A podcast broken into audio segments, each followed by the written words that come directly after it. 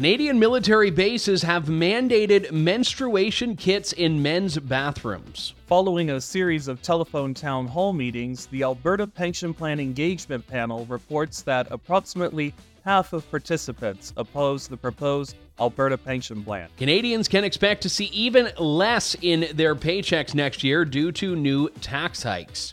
Hello, Canada. It is Monday, December 11th, and this is the True North Daily Brief. I'm Andrew Lawton. And I'm William McBeath. We have got you covered with all the news you need to know.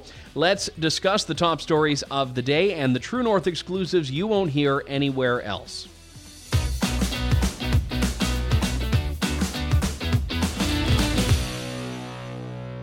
In a move to align with the Liberal government's commitment to, quote, inclusivity, Canadian military bases are now required to provide menstrual products, including tampons and pads, in men's bathrooms by December 15th. This directive, issued by Employment and Social Development Canada, extends to all federally regulated workplaces and military installations, according to an exclusive by True North.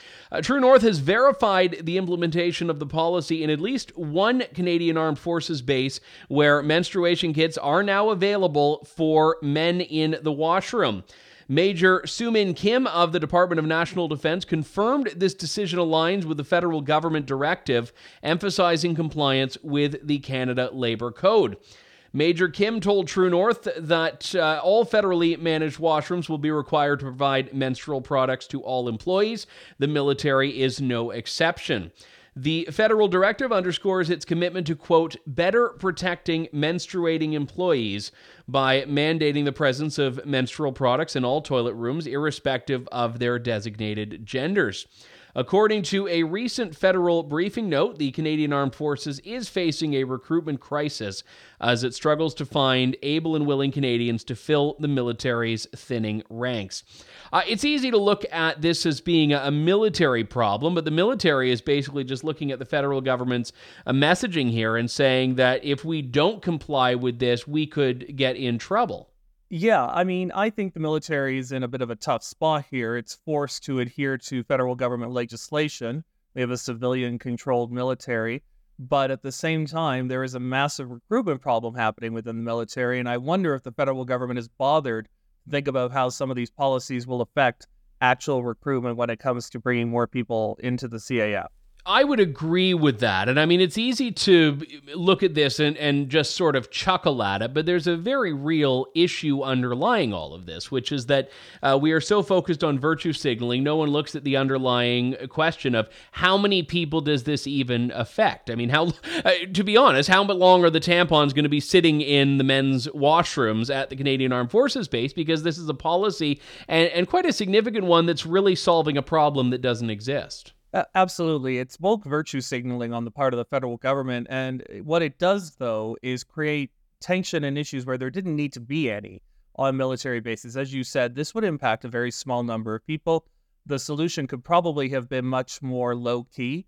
And instead, they've gone with a highly visible approach that is further going to commit uh, potential recruits that the Canadian military isn't about defending Canada and promoting democracy and liberty at home and abroad it is about virtue signaling and wokeness, and I can't imagine that's what prospective soldiers are looking for.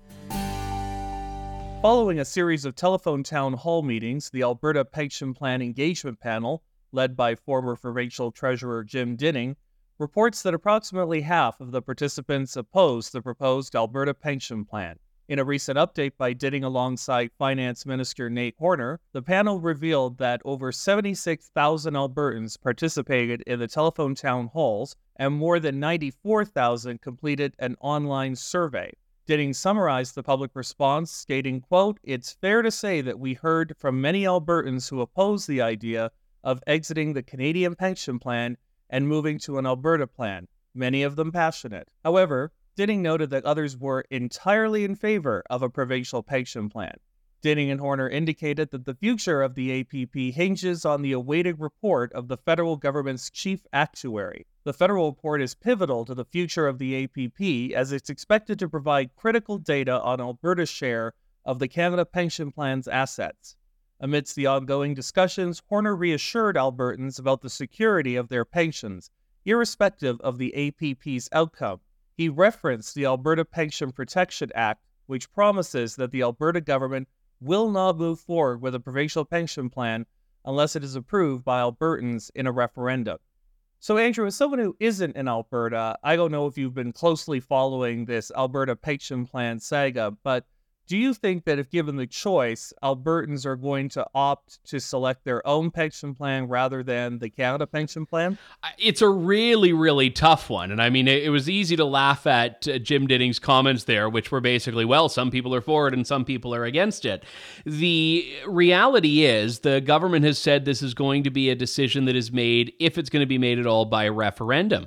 What happens if you get 50% plus one? This is a, a pretty major change to go into with just a, a, very, very slim majority, if that's the direction things head into. So I think that the challenge here is that right now people are deciding without all the information. The Alberta government has put forward its figure of what it thinks Albertans are entitled to from that. That might not be the real number. So if the number is significantly lower, it's quite possible that so too would the public support for an Alberta pension plan. Conversely, if the number is higher or there's a bit more certainty, more Albertans may be in favor of it. So I think it's a useful barometer for where things will go from here, but I, I don't think at all that this is evidence of this whole thing being dead in the water. Yeah, I think you're right. I, I think there's also an ideological attachment possibly to the idea of an Alberta pension plan, maybe less so the nuts and bolts of what it comes to when it, what Alberta pension plan would actually look like.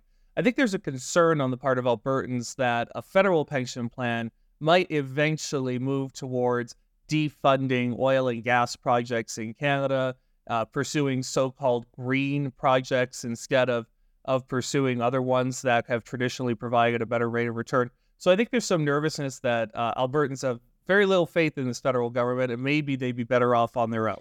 Yeah, and, and that's one thing where I'm all for sovereignty, and I'm all for provinces saying we need to do everything we can as a province, as a province. Like, you know, let's have a provincial police force, let's do provincial income tax collection, all of that.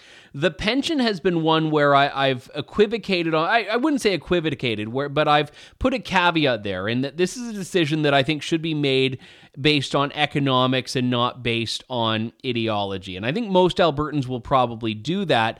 But I go back to the point I raised earlier it's hard to do that without knowing what that number is.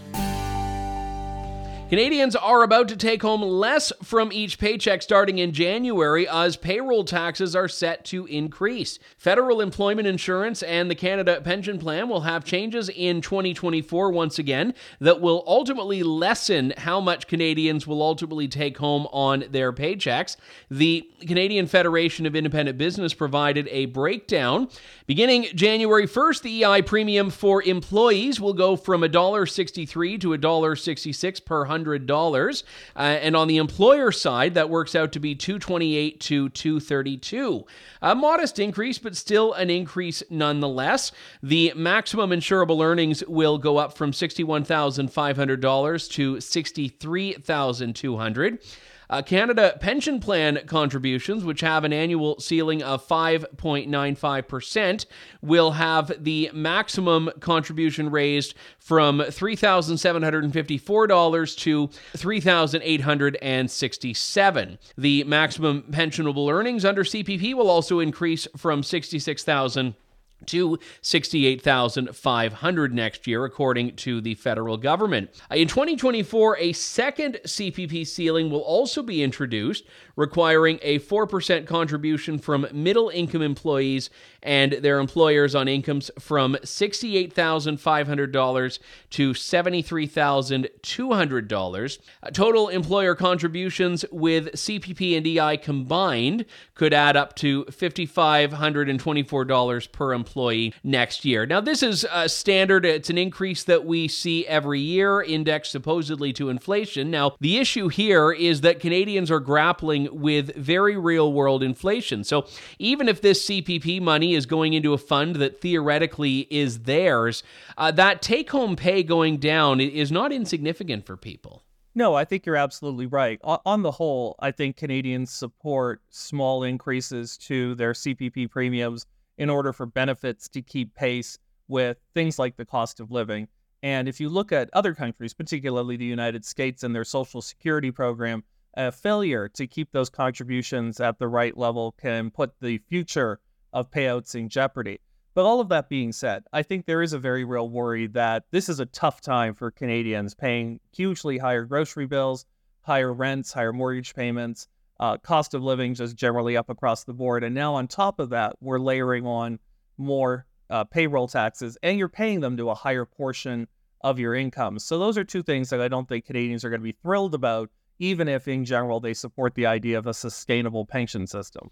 And I would also say that on the employer side, this is incredibly disruptive. Uh, you know, anyone who's ever been an employer knows that employers have to effectively match the contributions their employees are making, which means there's this hidden cost when you hire someone that is continuing to go up. And I mean, people can address whether this is fair and reasonable or not, but it certainly is not inexpensive for small employers that have, in, in many sectors, raised razor thin margins, is it? Absolutely. If you think about some of the industries where the margin is 1 or 2% or uh, operating on a similarly narrow scale, adding these increased employer costs, which are more burdensome on businesses, on small businesses, than they are on the employees.